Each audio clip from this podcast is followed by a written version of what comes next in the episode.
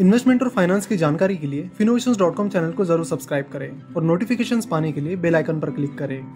नमस्कार। तो आज हम बात करेंगे सोनी लिव की वेब सीरीज़ स्कैम 1992 के बारे में, जो कि हर्षद मेहता के स्कैम पर आधारित है। स्कैम 1992 ये web series the scam, Sucheta Dalal और देबाशीष बासु की बुक द स्कैम पर आधारित है। इस वेब सीरीज़ में हर्षद मेहता का रोल प्रतीक गांधी ने प्ले किया है। पूरी वेब सीरीज़ में उनकी एक्टिंग बहुत ही कमाल की रही है। उनकी डायलॉग डिलीवरी से लेकर एक्सप्रेशन तक सारी चीज़ें कमाल की रही है। सुचिता दलाल का रोल श्रेया धनवंतरी ने प्ले किया है। और उन्होंने भी कमाल की एक्टिंग की है। इस पूरी वेब सीरीज़ में कई सारे कॉम्प्लेक्स टर्म्स का इस्तेमाल किया गया है, जैसे कि ready forward deal that is R F deal bank receipt that is B R insider trading etcetera Harshad Mehta की स्टोरी हमने पहले इस वीडियो में कवर की है। चलो तो हर्षद मेहता से जुड़ी कुछ चीज़ें और इन कॉम्प्लेक्स टर्म्स को समझते हैं, ताकि आपको उस वेब सीरीज़ को समझने में आसानी हो। शुरुआत में हर्षद मेहता की फैमिली की फाइनेंशियल कंडीशन कुछ खास नहीं थी, इसलिए शुरुआत से ही हर्षद छोटी मोटी जॉब कर रहा था। लेकिन हर्षद का ड्रीम था कम टाइम में रिच बनना, और ये सारे छोटे मोटे जॉब्स हर्षद को रिच बनने में मदद नहीं कर रहे थे। इसलिए हर्षद हमेशा ऐसी अपॉर्चुनिटी के तलाश में था, जो उसे कम टाइम में काफ़ी रिच बना सके। ऐसे में हर्षद को अपने जान पहचान में ही ऐसे कुछ लोग मिल गए, जो स्टॉक मार्केट से बहुत पैसा कमा रहे थे। और उनके सक्सेस को देखकर हर्षद ने भी स्टॉक मार्केट में एंट्री लेने का फैसला किया। शुरुआत में हर्षद ने कुछ स्टॉक ब्रोकर के साथ छोटी मोटी जॉब की और जल्दी खुद ही स्टॉक ब्रोकर बन गया। हर्षद ने देखा कि स्टॉक मार्केट में कई सारे लोग इनसाइडर ट्रेडिंग करके पैसा कमा रहे हैं और उससे वो बहुत जल्दी अमीर भी बन रहे हैं। इसी अपॉर्चुनिटी को देखकर हर्षद ने भी इनसाइडर ट्रेडिंग करना शुरू किया। ऐसे कोई भी इंफॉर्मेशन जिसका कंपनी के शेयर प्राइस पर असर हो सकता है, उसे इनसाइडर इन्फॉर्मेशन कहते हैं। जनरली सिस्टम ये होता है कि ऐसे कोई भी इंफॉर्मेशन जिसका शेयर प्राइस पर असर हो सकता है, वो इन्फॉर्मेशन स्टॉक एक्सचेंज पर लिस्टेड कंपनीज़ को पहले स्टॉक एक्सचेंज को प्रोवाइड करनी होती है। फिर स्टॉक एक्सचेंजेस उस इन्फॉर्मेशन को लोगों तक पहुंचाते हैं, यानी उस इन्फॉर्मेशन को पब्लिक करते हैं। जैसे कि अगर किसी कंपनी को बहुत बड़ा कॉन्ट्रैक्ट मिलता है, या फिर वो कंपनी किसी और कंपनी के साथ बहुत बड़ी डील करती है, जिसका उस कंपनी के शेयर प्राइस पर असर हो सकता है तो उस इन्फॉर्मेशन को वो कंपनी पहले स्टॉक एक्सचेंज तक पहुंचाएगी और फिर स्टॉक एक्सचेंज उस इन्फॉर्मेशन को लोगों तक पहुंचाएँगे। लेकिन कई बार ऐसी इन्फॉर्मेशन स्टॉक एक्सचेंज के पास पहुँचने से पहले ही लीक हो जाती है। फॉर एग्ज़ाम्पल अगर कोई कंपनी एक और बड़ी कंपनी के साथ बहुत बड़ा कॉन्ट्रैक्ट कर रही है और उससे उन्हें बहुत ज़्यादा प्रॉफिट मिलने वाला है तो वो इन्फॉर्मेशन वो कंपनी स्टॉक एक्सचेंज तक पहुंचाएगी। लेकिन उससे पहले ही कई लोग उस इन्फॉर्मेशन को लीक करते हैं और इस इंसाइडर इन्फॉर्मेशन का उपयोग लोग स्टॉक्स में पोजीशन लेकर करते हैं। फॉर एग्ज़ाम्पल जैसे ही हर्षद मेहता जैसे लोगों को इस तरह की इनसाइडर इन्फॉर्मेशन मिल जाती थी, जिससे कंपनी की स्टॉक प्राइस बढ़ने के चांसेस ज़्यादा होते थे तो ऐसे में हर्षद मेहता उस इनसाइडर इन्फॉर्मेशन की मदद से पहले ही वो शेयर्स खरीद के रखता था। फिर जैसे वो इन्फॉर्मेशन स्टॉक एक्सचेंज के पास जाती थी और बाद में पब्लिक हो जाती थी तो पब्लिक तुरंत उन शेयर्स को खरीदने लगती थी और शेयर की प्राइस बढ़ती थी। और शेयर प्राइस बढ़ने के बाद हर्षद मेहता उन शेयर्स को बेचता था और अपना प्रॉफिट बुक कर लेता था। तो इस तरह की इनसाइडर ट्रेडिंग करके हर्षद मेहता ने अच्छा खासा पैसा कमा लिया। लेकिन अब उसकी नज़र थी और बड़ा प्रॉफिट कमाने पर। हर्षद मेहता ने यह भी देखा कि स्टॉक मार्केट में कुछ लोग शेयर की प्राइस मनीपुलेट करते हैं, यानी उसे जानबूझकर बढ़ाते हैं या फिर गिराते हैं। जो लोग इस तरह से शेयर की प्राइस मनीपुलेट करते हैं, उन्हें ऑपरेटर कहते हैं। फिर हर्षद मेहता ने स्टॉक्स को मनीपुलेट करना शुरू किया और खुद एक ऑपरेटर बन गया। स्टॉक ऑपरेटिंग प्रोसेस में generally pump and dump scheme का इस्तेमाल किया जाता है। पंप एंड डम स्कीम में हर्षद मेहता जैसे ऑपरेटर्स पहले अपना पैसा किसी एक दो स्टॉक्स में इन्वेस्ट करते हैं। फिर लोगों को बोलते हैं कि उस स्टॉक की प्राइस बहुत ज़्यादा बढ़ने वाली है, आप भी उस स्टॉक में इन्वेस्ट करो। तो जैसे ही हर्षद मेहता की बातों पर भरोसा करके बाकी लोग भी उस स्टॉक में इन्वेस्ट करने लगे शेयर की प्राइस तेज़ी से ऊपर जाने लगी, जिससे हर्षद मेहता अच्छा खासा प्रॉफिट कमाने लगा। बाद में हर्षद मेहता अपनी कंपनी ग्रोमोर रिसर्च के ज़रिए कई सारी कंपनीज़ को उनकी शेयर प्राइस बढ़ाकर देता था और उसके बदले में उनसे कमीशन लेता था। शेयर्स को मैनिपुलेट करने के लिए, पहले तो हर्षद मेहता ने अपनी कंपनी ग्रोमोर रिसर्च के पास जो इन्वेस्टर्स थे, उनका पैसा यूटिलाइज किया। लेकिन जैसे ही बहुत ज़्यादा पैसों की ज़रूरत पड़ने लगी तो हर्षद मेहता का ध्यान बैंक्स पर गया। क्योंकि बैंक्स और गवर्नमेंट कंपनीज़ के पास बहुत ज़्यादा पैसा रहता था। हर्षद जानता था कि उन पैसों को यूटिलाइज करके बहुत ज़्यादा प्रॉफिट कमाया जा सकता है। और जल्दी बैंक्स के पैसों को यूज़ करके स्टॉक मार्केट में शेयर की प्राइस मैनिपुलेट करने का तरीका हर्षद मेहता ने ढूंढी लिया।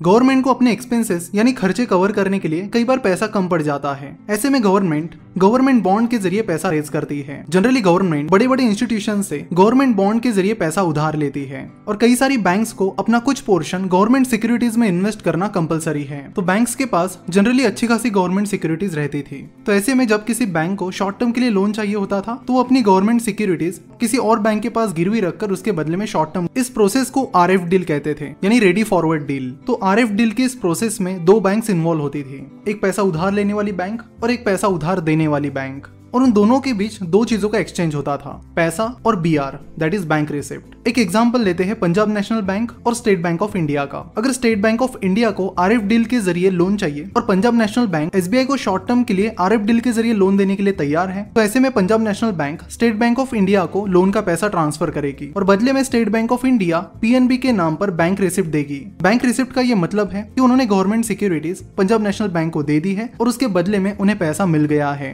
कुछ बैंक अपने पैसों पर इंटरेस्ट कमाने के लिए जिन बैंक को पैसा उधार चाहिए उन्हें आर एफ़ डील के ज़रिए पैसा उधार देती थी। और जिन बैंक्स को पैसों की ज़रूरत होती थी, वो आर एफ़ डील के ज़रिए शॉर्ट टर्म के लिए लोन ले लेते थे। लेकिन फॉर एग्ज़ाम्पल अगर किसी बैंक को आर एफ़ डील के ज़रिए पैसा लेना है तो ऐसे में पैसा देने वाली बैंक को ढूंढना काफ़ी डिफ़िकल्ट जॉब होता था। इसलिए बीच में ब्रोकर्स होते थे, जो बैंक के बीच मीडिएटर का काम करते थे। रेडी फॉरवर्ड डील का काम जनरली बहुत बड़े स्केल पर होता था। ऐसे में बैंक और ब्रोकर्स के बीच काफ़ी अच्छे रिलेशन थे।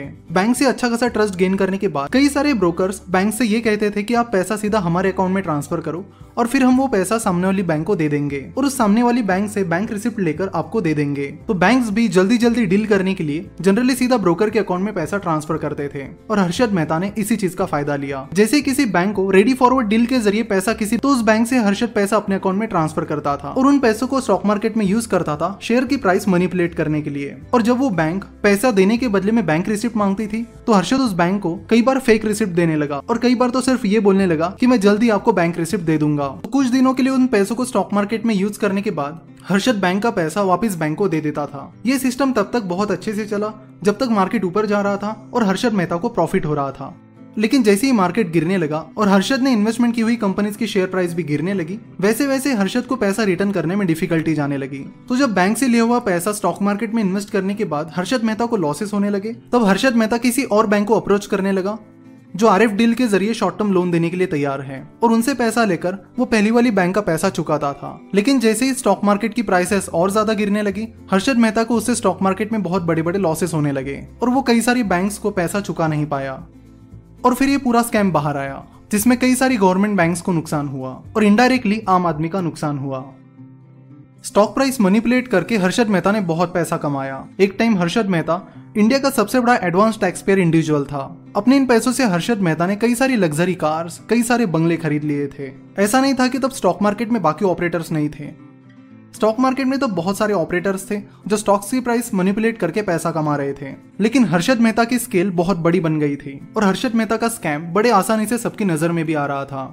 इस पूरे स्कैम में हर्षद मेहता के अलावा कई सारे पॉलिटिशियंस और कई सारे दूसरे ऑपरेटर्स भी इन्वॉल्व थे, लेकिन वो बचने में कामयाब हुए।